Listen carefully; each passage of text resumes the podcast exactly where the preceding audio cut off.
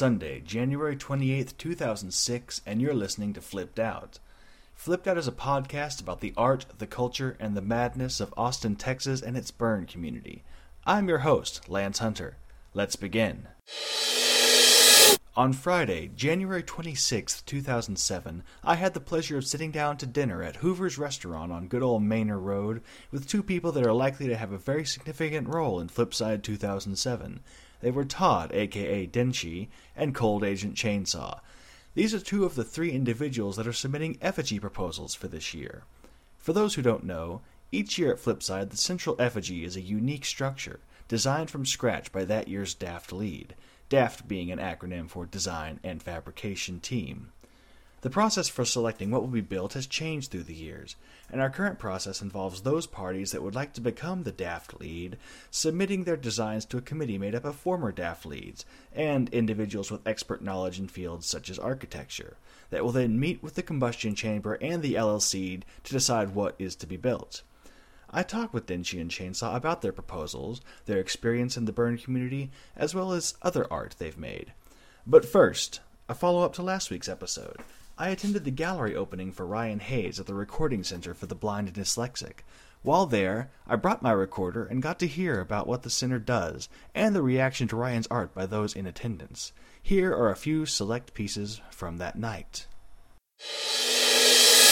Yeah, well, could you just like say a few things about like the center and what y'all do and like how you could help, get help? Yeah, definitely. Um, that's part of the fun, the ambient noise, Exactly, right? exactly. Um, well, I'm Cherie Nightingale. I'm the studio producer here at Recording for the Blind and Dyslexic. Um, we have been around in Texas since 1972, and um, we use volunteers for the entire recording process. Uh, we mostly record textbooks and educational materials for anyone that has a print disability. So that means blind, visually impaired, uh, any learning disability like dyslexia. Um, anyone who can't turn a physical page of a textbook, we're going to help them. Um, the way that our product is different than, say, a regular recorded textbook that a publisher might uh, provide is that we actually have direct page and heading navigation.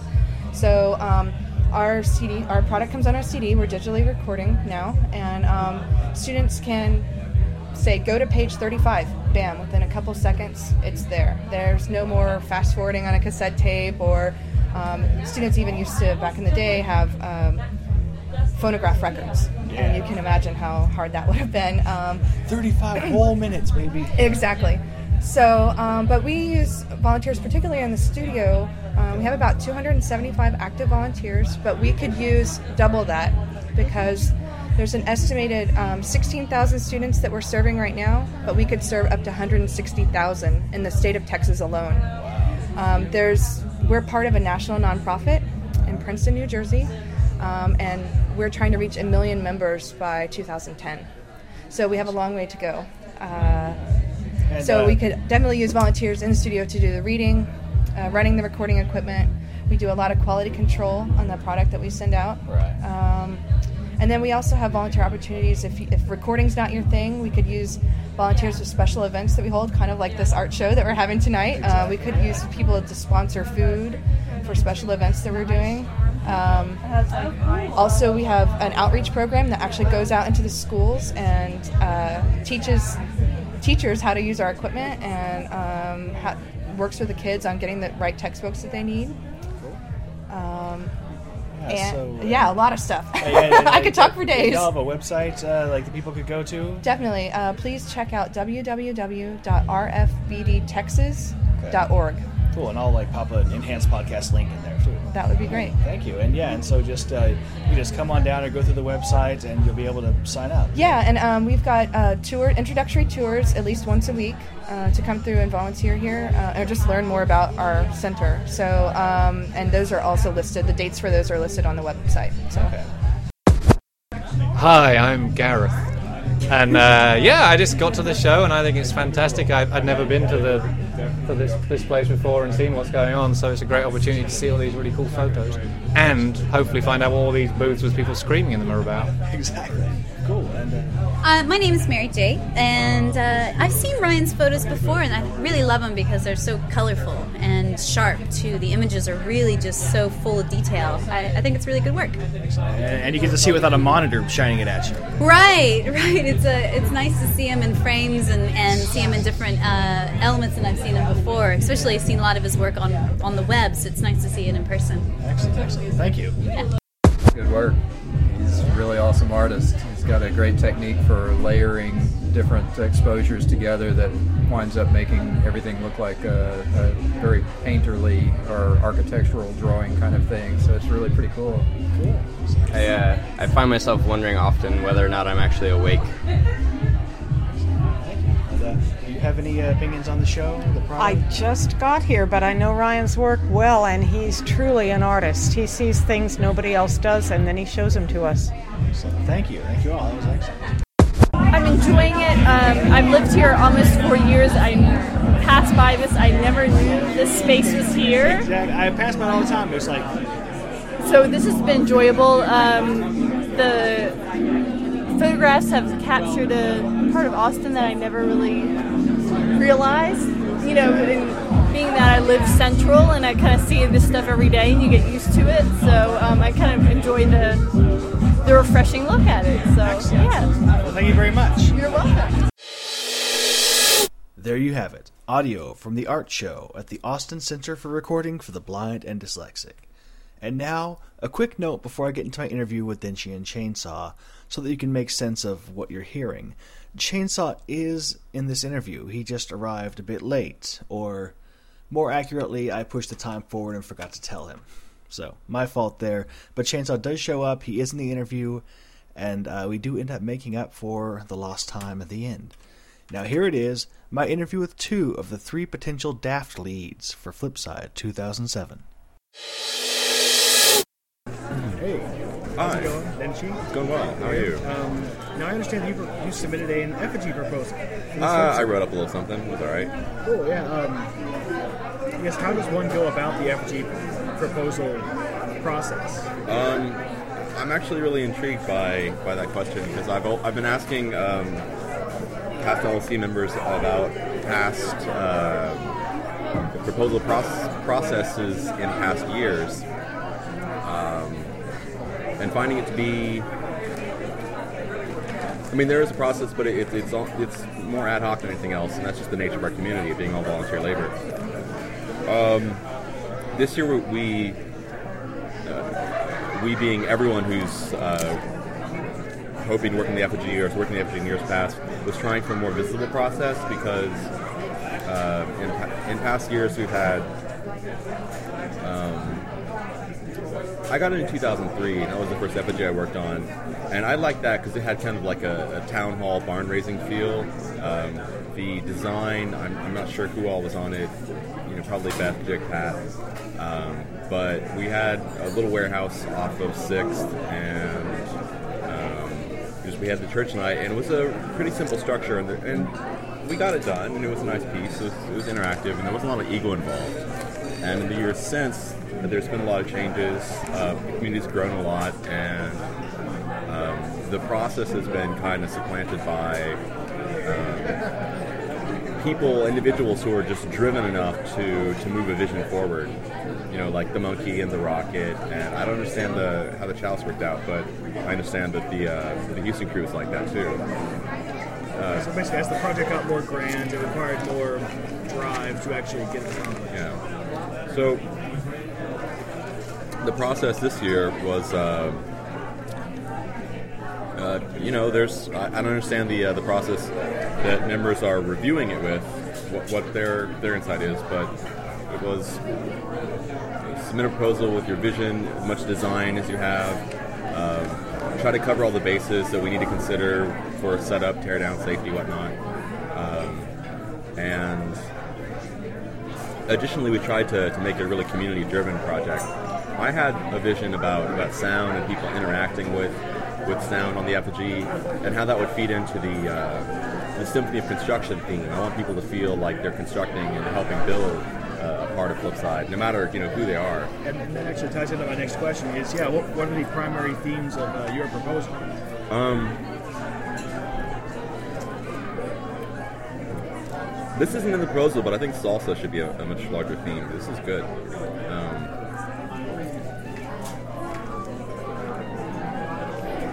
primary themes are it's a performance space. Um, it is a. It has three stages on it. It's um, a piece of visual sculpture, as this effigy always should be, as, as a central point. Um, and it is a. I don't really have the, the right term for it. Um, sort of a platform for audio experimentation, for audiovisual art. It's not just like one completed piece of, of sound and video that we play or that you can play with, but we have all the interfaces there so that people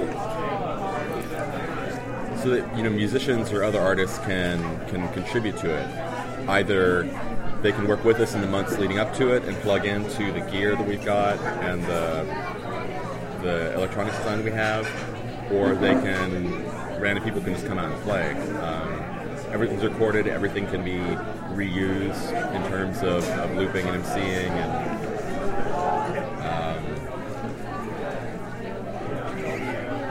I don't know off the mouth about that theme. Um, Well, and actually, that ties into I think um, probably yeah the most ambitious and um, I'd say depending on who you talk to, controversial aspect of your proposal and what you're going out there is this really grand, old uh, music experience Yeah. And uh, maybe you could talk more about that specifically.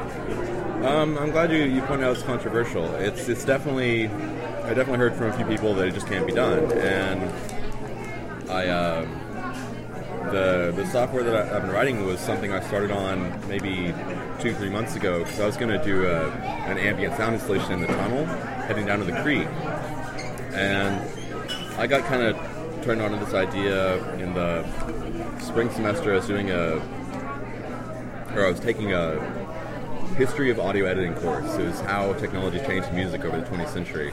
And there's just so many different ideas over the decades of, of people who got a new device or when computers came out or tape loops that uh, how they a new direction they thought music could go in. And it's just a really rich history of ideas. And I was playing with some of them to, to just make small audio pieces people to interact with and some of the quiet space of the flip side. Uh, I didn't see I didn't have any uh, designs on building an effigy until the theme came out, Symphony of Construction, and it dovetailed so well with it that I kind of wanted to run with it. And the people that I was working with at the time, um, Michael Seven, June, um, Chainsaw, and I contributed, uh, shared a lot of really good ideas, and the charrette process really drove my desire to see it realized on a, a grander scale. So, just I wanted to finish your question. Um, I mean, the, the, I'm not sure what aspect it is controversial. Um, and maybe you can maybe you can enlighten me. I see a lot of concerns about it, its its feasibility. Exactly. It, it seems. I think you know. I mean, and this is coming from my perspective. You know, from my. If, if you're able to pull this off, if you are the selected effigy and um, you know, the audio program happens, it could possibly be the most ambitious thing that's been done with Flipside since probably the rocket. Just as far as like, it's obviously not a rocket. It's not a 45 foot tall ship. Yeah. But it's. Uh, it, it it's, seems incredibly, you know, interesting and complex. So, Uh, I'm not sure if I'll take all that praise at face value, but thank you. And well, I think, and that's partially praise, but also I think that's what's making people nervous. yeah, Well,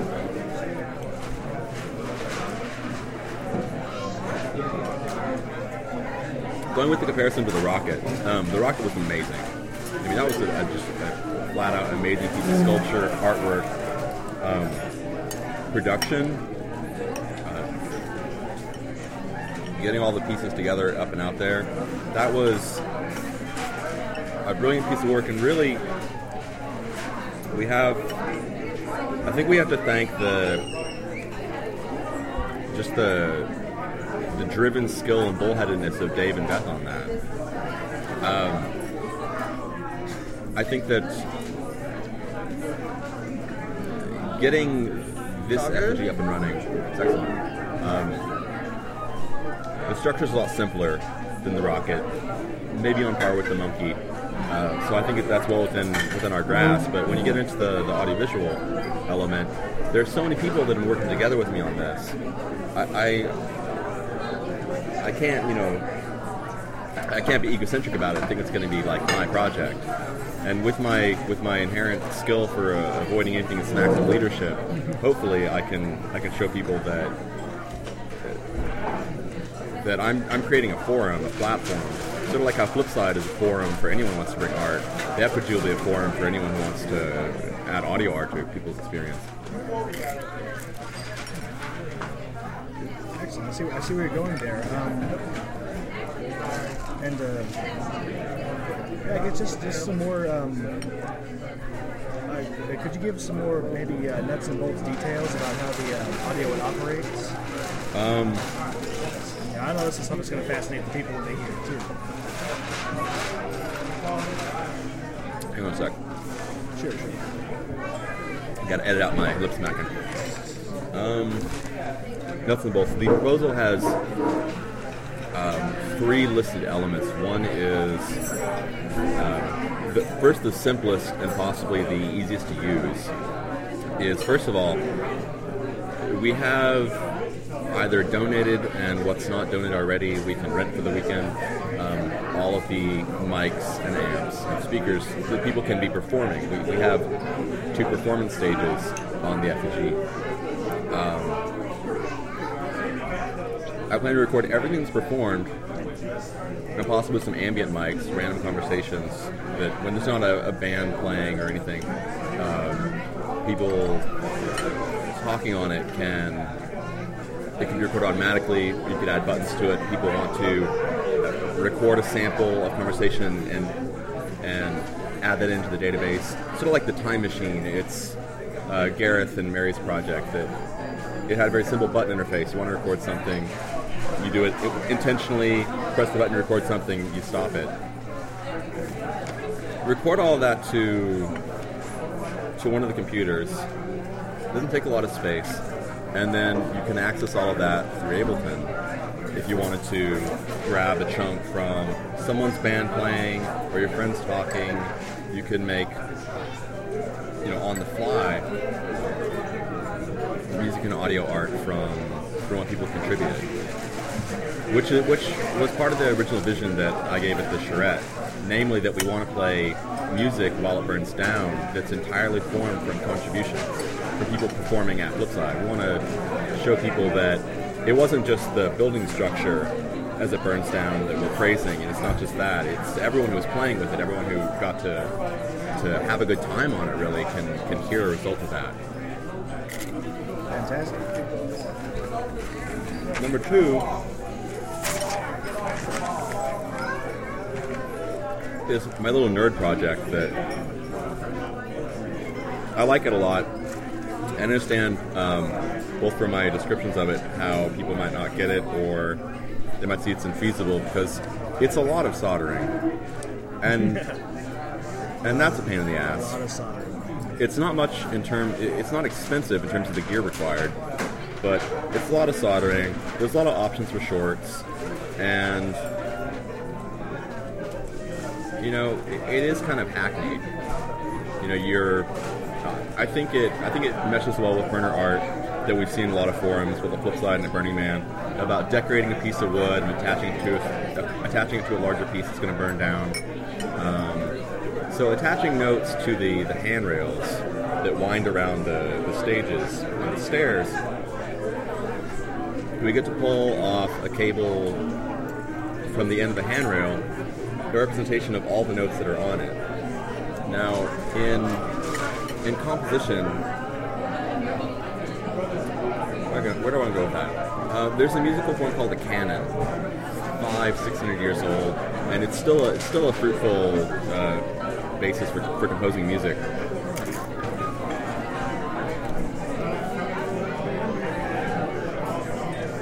we start with what's known as the motive, and it's the it's the bass melody. If you want a good example, you can think of Pachelbel's Canon in D, because we've all heard it, in, you know, innumerably. Yeah. I'll It- put that into the background. What- Sure. Um, you take the uh, you take that first melody that the the basses start out. It, it, it plays for two three measures, and then the the cellos pick it up, and they're on a higher key. They're on the same tempo. The violas and violins come in. They're playing it at, at double speed, so they're playing uh, the motive, same melody, layered onto the other instruments um, in different tempo, and you get just a, a full texture of sound and melody. And it continues doing that. Uh, there are, I believe, seven options for for canon composition, and they're all permutations uh, on on that sequence of notes, and it's uh, change tempo, uh, offset, move it in time.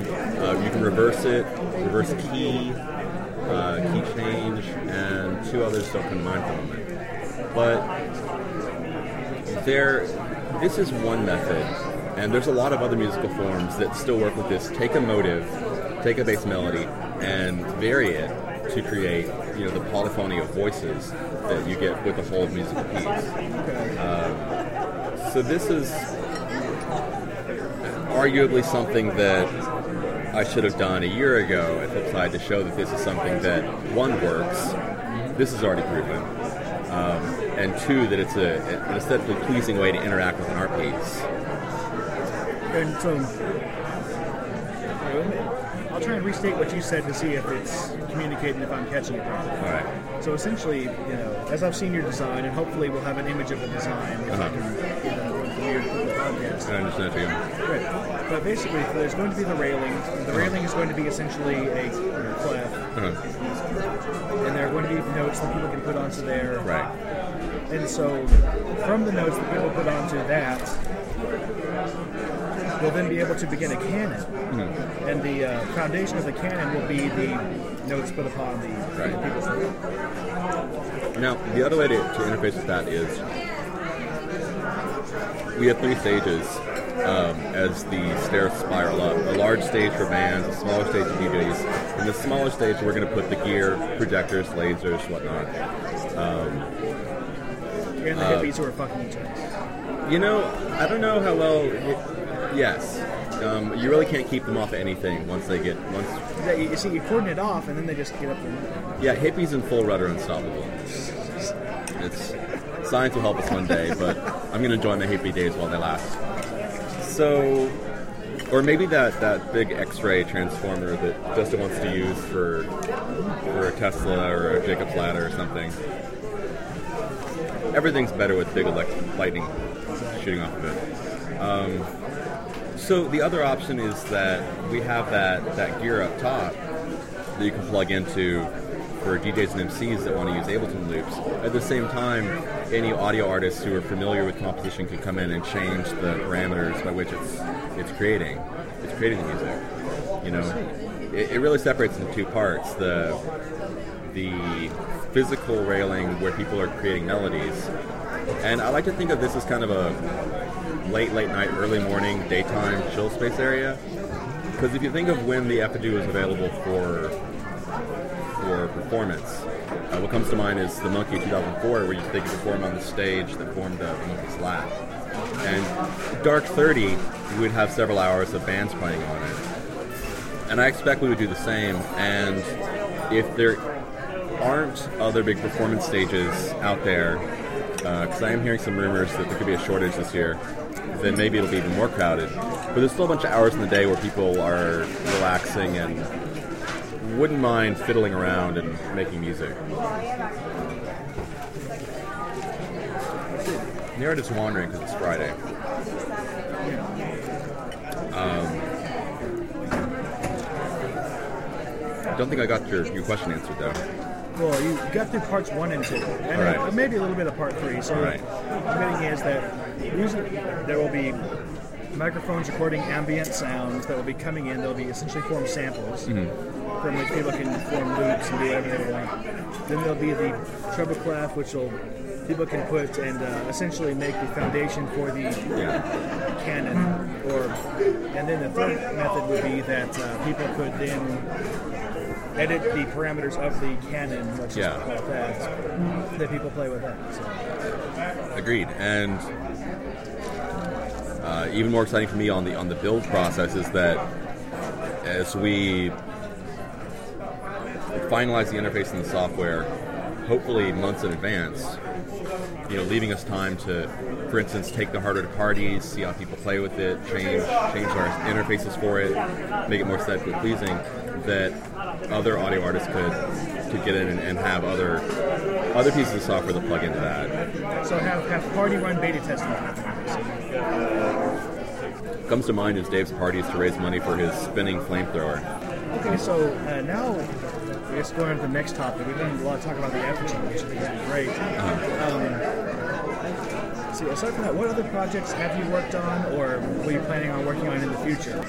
Work on the effigy every year except for 06 when I was in Houston and 05. Um, when I was working on the uh, the Glory Hole Theater and the play we put on there on Friday night, uh, Lipstick Traces, which was which was fun. Never done theater before. Um, Rangering eats up a chunk of time. This is really eating up the bulk of my creative energy right now. Uh, future projects.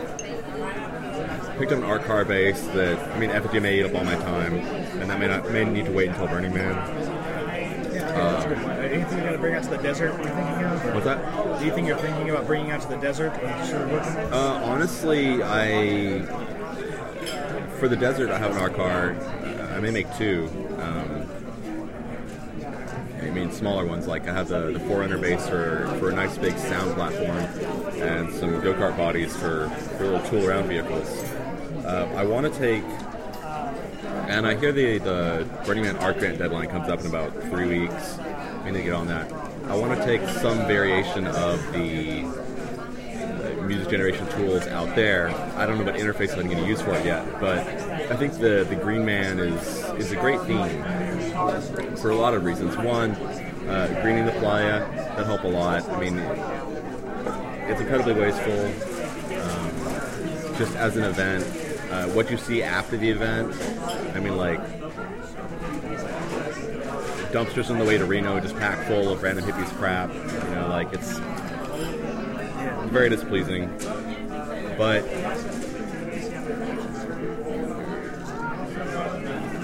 for me, it, it sparked a, an idea of like growing and evolving and changing things. And some audio video, video interface of interacting with people and showing cells on the screen that are making music and you know like kind of a musical game of life something I'd like to do this year. For the future, uh, I have a lot of tentative things I'm not going to get into right now because I don't want to jinx it. That's a very good point. Counting chickens. Don't count too many chickens. So, um, so getting into um, another question I wanted to get to. Into what? Uh, another question I wanted to get to. So, did you attend uh, Burning Man first or Flipside first? Um, flip side, I moved back to Texas in 2002 from the Bay Area. Somehow I I completely overlooked uh, Burning Man while I was living there, and got into the Flipside community in the fall. Uh, did Effigy, met a bunch of people in the spring. Flipside was just awesome, life changing, life realigning, and uh, after that, Burning Man was just a given. It was uh, it was it was the mecca to our local mosque, if you will.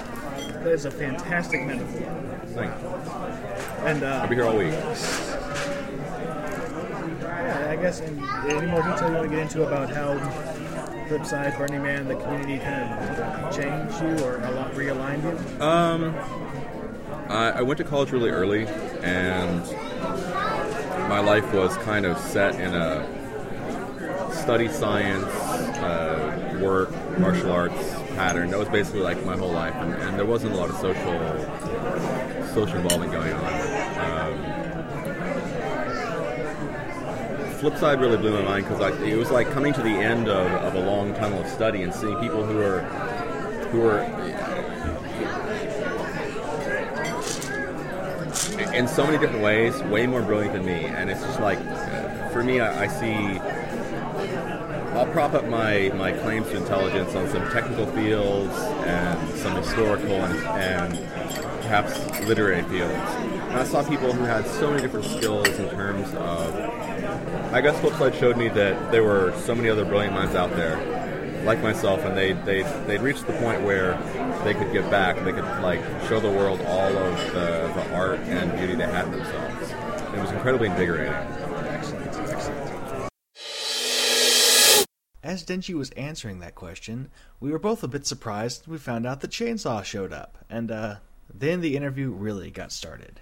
Hey, Chainsaw, how's it going? Howdy, sorry about being late. oh, it, it's no problem. Um, so yeah, I guess the, the question I want to ask first off is, uh, I guess, could you exp- uh, talk a little bit about your efforts effigy proposal?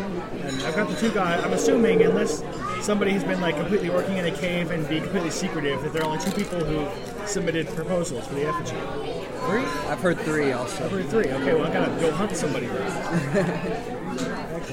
Yeah, but uh, and talk about a little bit about his design. Would you like to talk about yours and uh, what your theme is? Well, um, the theme is uh, co- the conductor. Um, I, I'm not. I've missed the first part, so I'm not sure where uh, you're. talked about salsa and Salsa.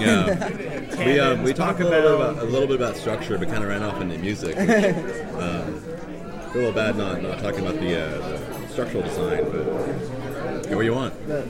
um, yeah, it's uh, the conductor um, with moving arms, and uh, it's the main premise behind it. It was designed s- such that the whole uh, central part of the structure would be um, an instrument in some form or fashion, uh, to where you can play the effigy basically, and. Um, uh, a lot of the design uh, pieces came from the different effigy, effigy charrettes that we had, or the, the one we had, and then people's notes before and after, and things of that nature.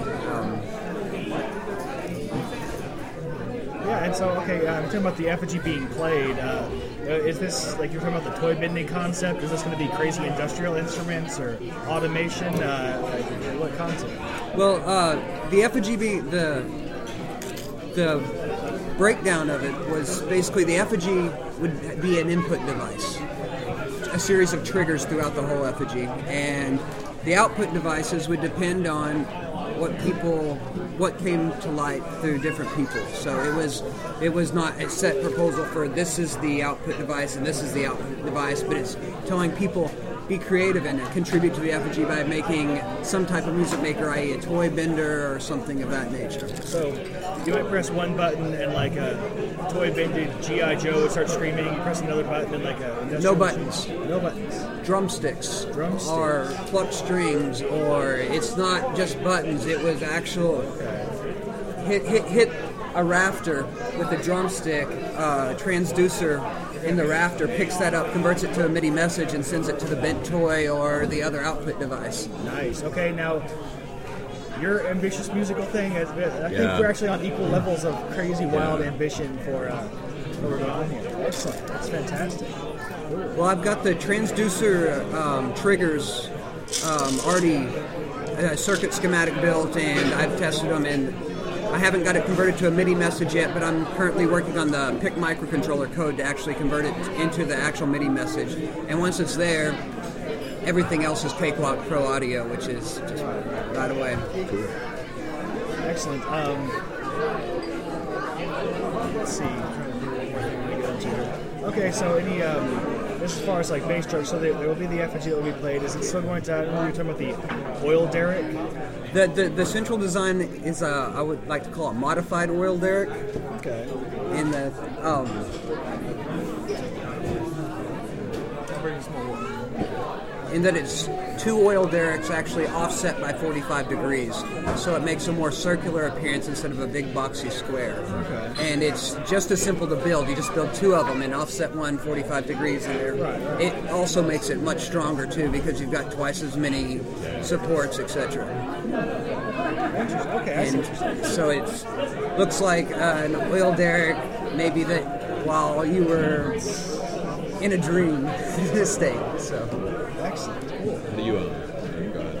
Oh no, you go I- ahead. I'm, I'm wondering what um, do you have, what do you have inside the the oil derricks? Do you have stages or Uh, th- there's two different levels, each each equipped with, like I said, the rafters are like meant to be hit and things like that. Inside here would be visual cues to kind of give you a hint where the transducers are, Yeah. and probably some sort of feedback for the user there, like a light comes on or flashes when it does it.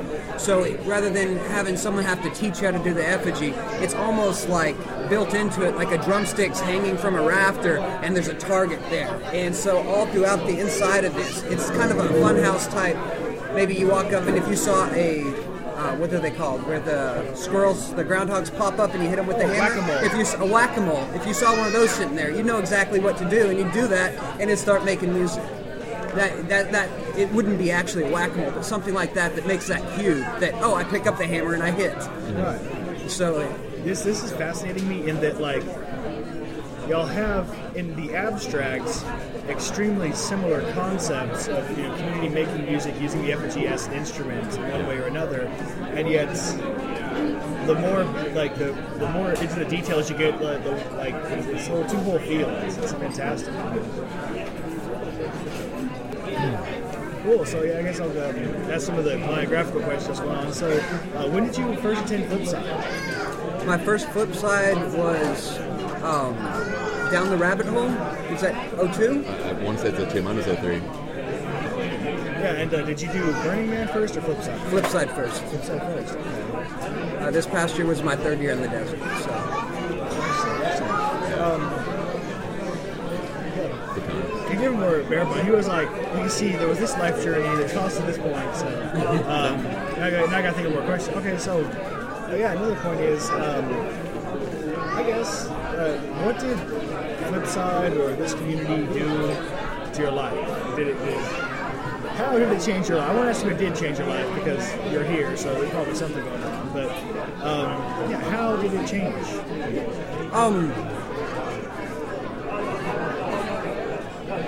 I found a lot more partners in crime, might be the best way to put it. Um, back when I lived up in Amarillo before I came here, um, I worked for a guy up there, Stanley Marsh, rich, crazy millionaire who paid us to go out and put in uh, street signs with different uh, sayings and stuff. We give them away for free to people, and th- right now there's around 5,000 street signs in people's yards all across Amarillo with something like "Teach me to hear mermaids sing." So you're driving down the road and someone's house has a street sign that says "Teach me how to teach me to hear mermaids sing" in front, and go out. And we would go out very similar to Flipside in a parade with a uh, pink Cadillac, a bright yellow hearse, uh, Florida Explorer with a canary on the top that spouted out Bible verses.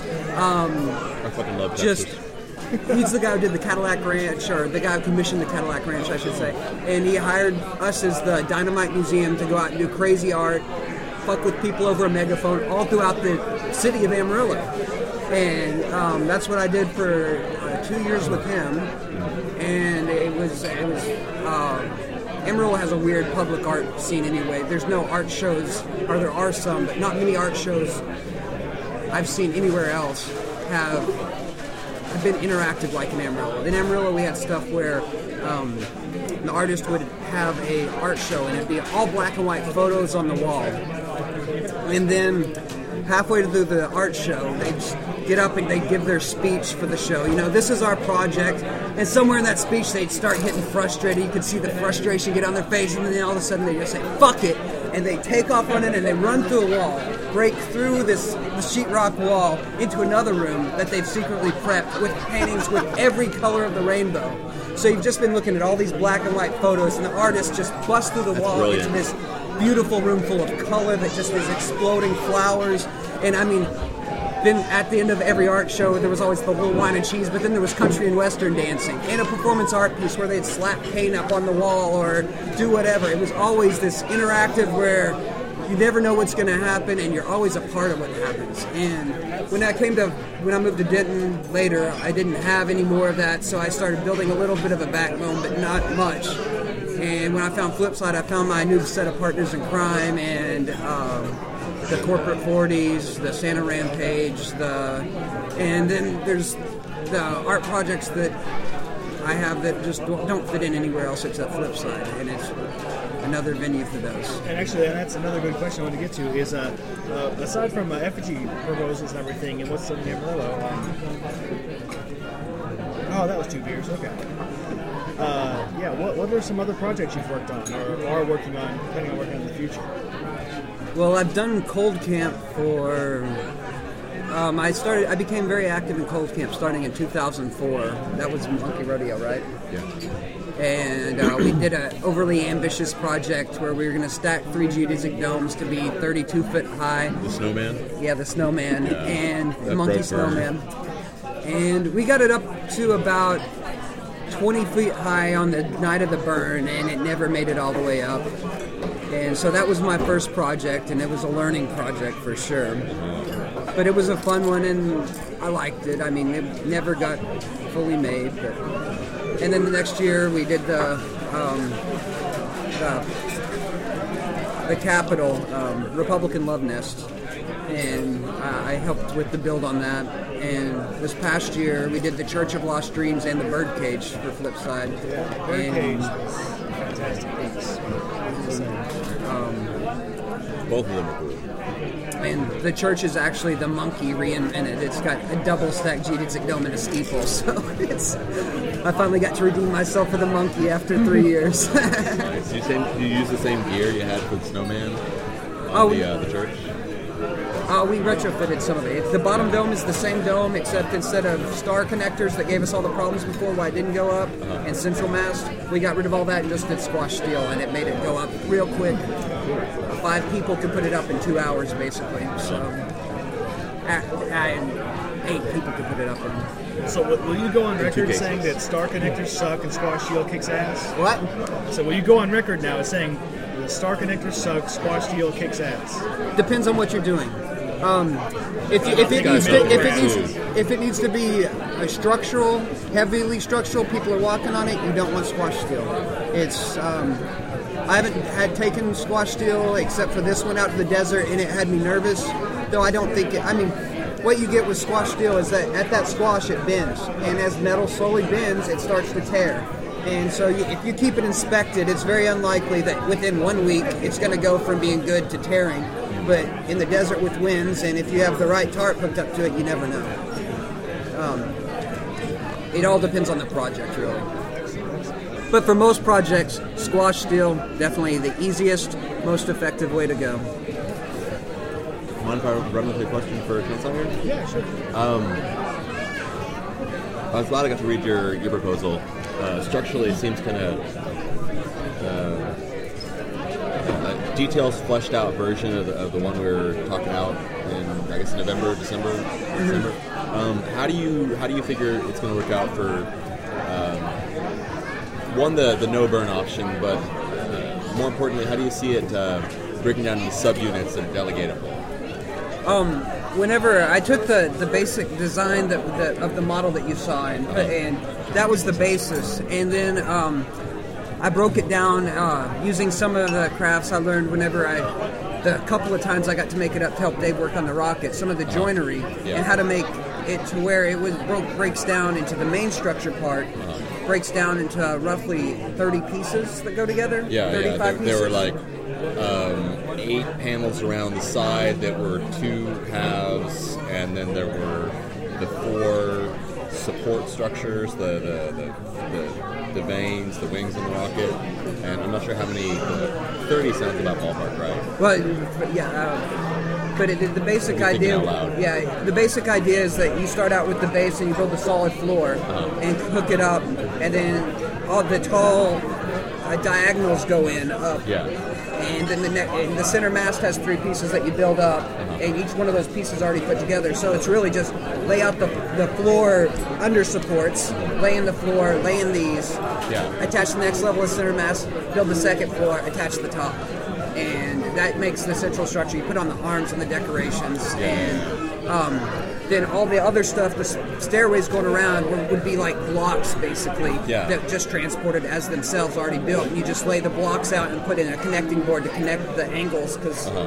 it's making a wrapping circle around it. So you got to have like something to connect here. So it's basically just The planks. stages are, wrapping out and extending past the uh, the angled derrick supports. You said the stages are, are wrapping around, they extend Not, not the, the. not the stage, the stairs. Uh-huh, okay. The stairs would be Yeah. like the platform that turns into the um, the, uh, the seating area. Okay. Um, that's cool. Uh, My, my inability to figure out a good way to, to um, break down the, the derrick structure that I had into, into subcomponents is what led to, to my redesign. And I'm really happy with it because it's it simply spirals around itself, but they all break down into 30 degree or 45 degree wedges of, of either stair elements or stage elements that you can break off and and uh, assign to anyone with a spec of it's this long, it has this many joinery and supports, and then then uh, DAF together can, can come just like bolt the wedges together.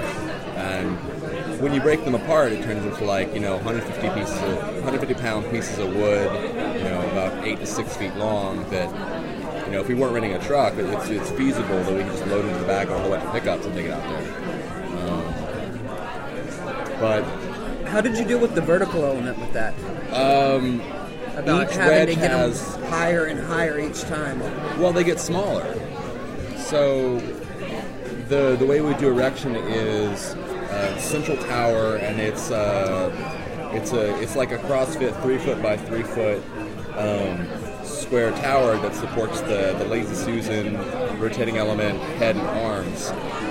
That goes up first, and we can do that with scaffolding. But then we're laying out wedges for seating, and then stairs, and then stages that, when it's seven feet up, we can have you know five to ten hippies holding it up while we um, put it on top of the, the three leg supports and bolt it to the central tower, and then they get smaller. So as we're going up the spiral, the stages are being built beneath us. So we have the support we need. We can take it. We can get rid of the scaffolding uh, and just walk up with these increasingly smaller components that we just keep adding to. Then the rails go on last, and then we're done. Um, I, I kind of wanted to geek out about this because when you get down to like these these little wedges that are, they look the same, right? Like every wedge essentially the same to another wedge. And three different theme camp leads have come to me asking if we can assign them by theme camp. Like, you know, someone wants to come to church night as a camp. They're like a unit of five, ten people that already know how to work together, and they can just take something over and run with it, and then decorate it or personalize some degree to, you know, make their mark. And actually, talking about personalization, since, uh, you know, it's, there's a very good chance, okay, two thirds chance it's going to be one of you two at least, well, statistically. Possibly. Like we're not going to work with each other. Anyway. Yeah, exactly. yeah. So you're obviously going to put a lot of work into this effigy, you know, every Yeah. second picture. So, so uh, what are y'all going to do when it gets tagged? And I won't say if because you know when. Oh, I'm going to tag it just to break it in. Um, in my, I haven't even thought about that. You, I've, I've, I've, I've loved doing art for these events because usually when I get to come and I get to set my art up and get it up, and mm-hmm. then everyone else gets to fuck it up, and it's and it's I mean it's still it's a good time, you know. And I mean every like there were cases where say the bird cage where the man got knocked over and I freaked out a little, but I mean it's a burn event. This shit happens. Come on, you know. it's not like I'm bringing my 42 inch flat panel TV out there. Other questions here. Um, I'll ask one. I'll, I'll get the wrap up. All right. Here's the thing I want to know, and we'll, we'll to ask everyone who has this podcast. and Ask both of y'all. How does one become a rock star? Bowie hair. Bowie hair. David Bowie hair. That's a great start. You might want to learn to play the guitar, but you know, but it's, it's the hair. I, I understand that these days editing technology can, can fake in anything. Well, um, I, I, I learned how to be a rock star from the Blue Man Group. They actually have a, a video, The Complex, that will teach you how to become a megastar. And uh, there's a series of steps and moves you have to learn. Um, and if you get a chance to see them live, you should. But uh, it's a that, and then the other thing is Bon Jovi. So once again, it's somewhat hair related. Gotta have the Bon Jovi hair. Rock is all about plumage. There you have it, folks. My interview with Denshi and Chainsaw. Now, just a quick program note. Next week will actually be a bit of a continuation of this episode, as after leaving Hoover's, Chainsaw and I sat down and talked about Mischievia, the North Texas regional burn.